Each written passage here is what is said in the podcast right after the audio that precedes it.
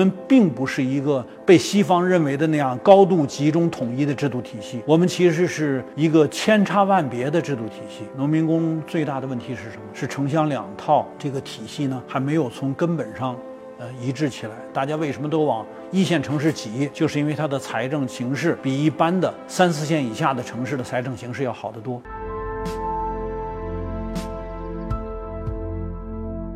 大家好，我是温铁军。我们这次呢，跟大家讨论一下农民工清退问题。据各种媒体报道，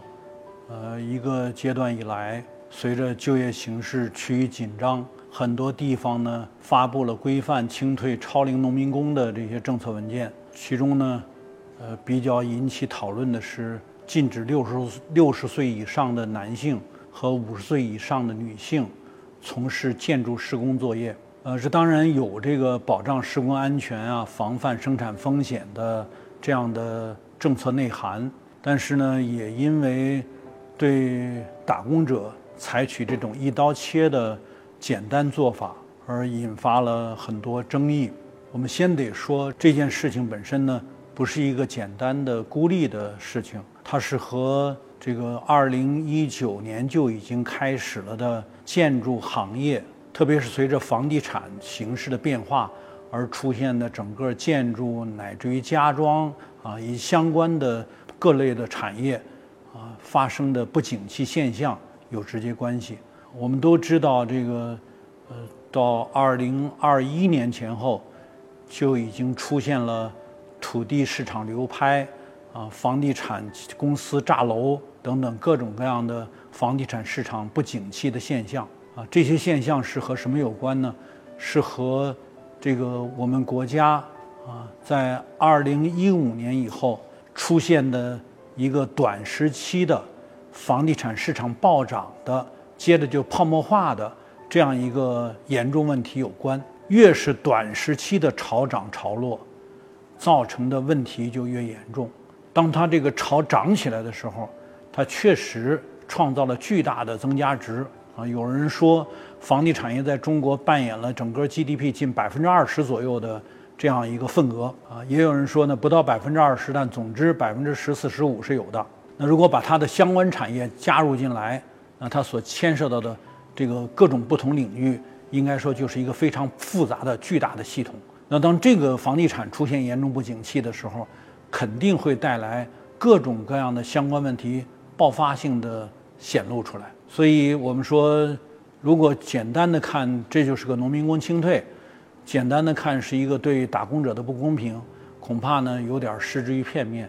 我们得看到啊，这跟一个时期以来，我们可能在发展主义的这个大趋势之中，趋向于更为激进的发展主义，可能和这种趋势问题有一定的相关性。很少有这种经济体像中国这样，在这么短的时期内。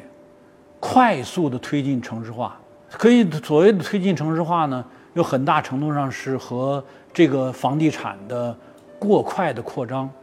直接相关。那这个房地产的过快扩张，又是很大程度上跟金融投资过度偏斜的倾向于房地产有关。到这个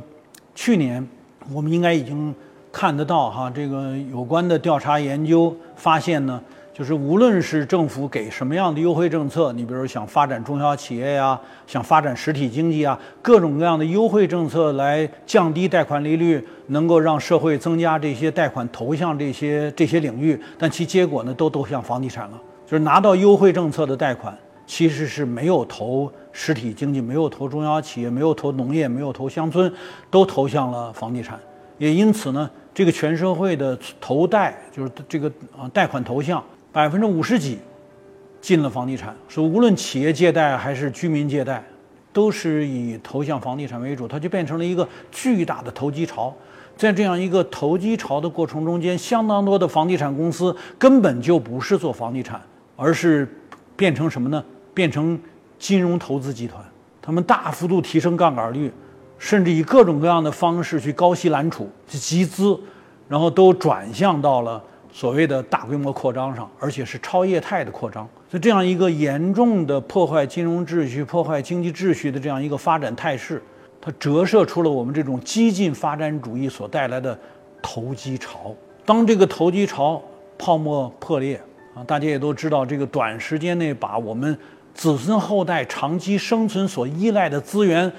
变现，快速变现，看上去你的城市人口大幅度增长啊，你的这个房地产所创造的增加值不断的上升，这些都似乎是刺激着人们更进一步朝这个方向努力，但这个结果呢，就是严重过剩。所以，有关这个啊比较清醒一点的部门的研究人员，早就指出房地产过度金融化了哈，过度金融化。那还有人指出呢，房地产不仅是金融化，而且是债务化了，说它杠杆率太高了。那这些问题早就有人提，好几年前就有人提，但是人们却在这种大的大家都在广泛参与的投机高潮之中很难自省，终于泡沫崩溃了。终于去盘点一下，发现很多地方哈都发现我这儿的房地产市房地产市场，就是我这儿住房市场不是一般的饱和，而是严重过剩。有一个县长就告诉我说，我这个县城现在的这个已经竣工的商品楼的面积，够我全县城乡人口总和两倍，也就是说它的严重泡沫化。那么在这种情况下，当它的泡沫崩掉的时候，这个牵连着多种多样的产业的这个庞大的领域。当然会造成清退打工者，所以我们看，首先从建筑行业这个发起的这样一个相对比较简单粗放的清退打工者啊，并且以年龄来做一刀切的依据，这种做法本身呢，它不是一个简单的就针对农民工的问题。所以我说，这第一个大的问题呢，是希望大家能够看看清楚这个一个现象背后它所折射出来的复杂的。经济社会政治啊，乃至于各个方面的问题。第二，我想呢，也希望大家进一步反思，就是农民工最大的问题是什么？是城乡两套这个体系呢，还没有从根本上呃一致起来。那就是说，农民打工者到现在为止还是用什么代工制的方式，很少有人正正式把他们纳入到这个啊，就是五险一金的发放的范围之中。所以，如果只是一般的清退，啊，假如他原来就有五险一金，那就不应该是个大问题。为啥呢？就无外乎到年龄到了六十岁就应该去享受退休待遇了。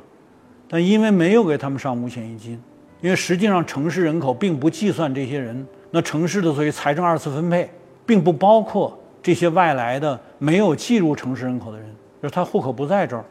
那他客观上呢就不能。纳入到按照城市这个人口来做的这个财政二次分配，那这些人呢就始终是流动的，所以当他们失去工作的时候呢，他们就没有其他的收入来源了，那这就是问题。所以当我们把城市化简单的用统计指标做了一个改变，在这儿打工半年、居住半年就算成城市人口了，但你并没有把他们纳入城市的社保体系，再加上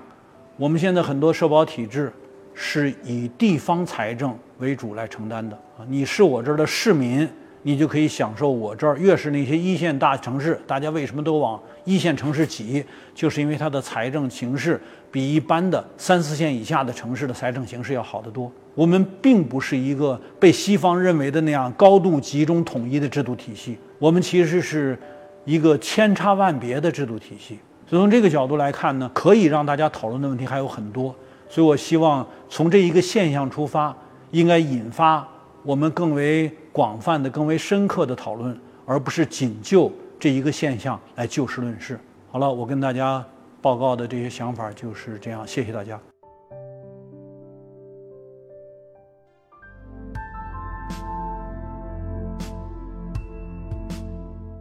我们如果真的想构建出能够在这个世界文明之林，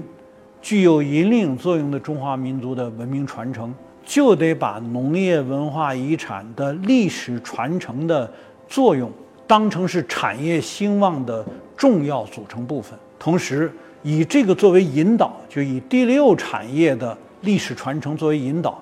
来统合乡土社会中多样的文化资源和社会资源。